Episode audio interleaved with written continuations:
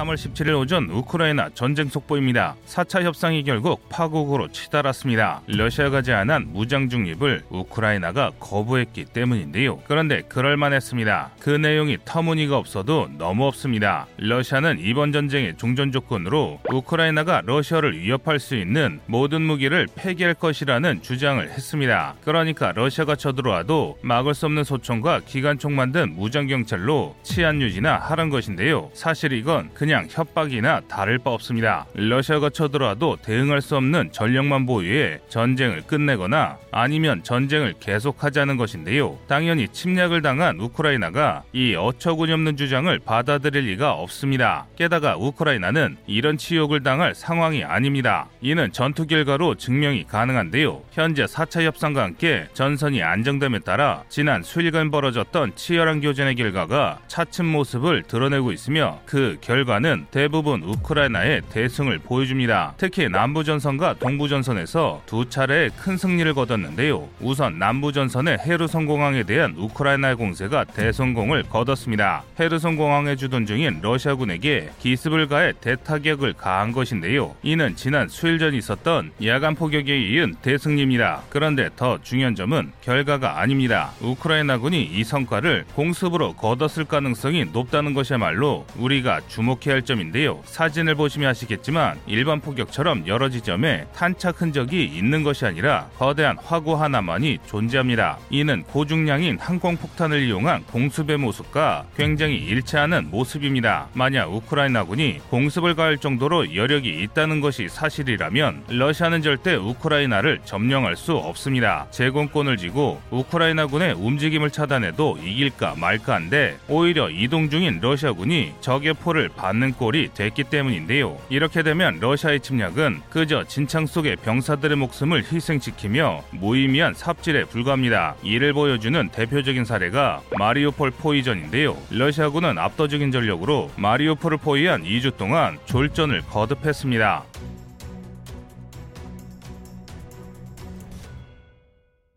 심지어 최근에는 사단장의 사망이 확인됐는데요. 그것도 러시아 최정예 사단 중 하나로 불리는 150사단 이드리츠카야의 사단장입니다. 과거 이드리츠카야는 2차 대전 중 스탈린그라드 전투에서 나치 독일 육군의 항복을 받아냈고 이후 키이우 해방, 쿠르스크 대전차전, 바그라티온 공세, 베를린 전투에서 활약했습니다. 그중 활용점정은 제국의사당 점령인데요. 제국의사당의 깃발을 꽂은 부대가 바로 이 154단입니다. 이후 한때 해체되기도 했으나 여전히 소련 시절 깃발을 쓰면서 옛 역사에 자부심을 가진 것으로 유명한 정예부대입니다. 그런데 이런 부대의 사단장이 전사했다는 것은 러시아가 이번 전쟁에서 얼마나 큰 피해를 입었는지를 입증합니다. 심지어 이 승리를 이룬 것은 포위망에 갇힌 마리우폴 수비대였는데요. 즉 자신들이 포위한 적에게 오히려 자신들의 최고 사령관이 당한 것입니다. 이를 증명하는 사건이 있는데요. 사실 전쟁 11차 무렵 우크라이나 총참모부가 154단 소속 대대전투단 BTG 7개를 격파했다고 발표했습니다. 그러나 서방 전문가들이 이를 허위선전이라고 판단했습니다. 그 대단한 이드리츠카야가 아무리 그래도 고작 우크라이나군에게 허무하게 패했다는 것이 믿기지 않았던 것입니다.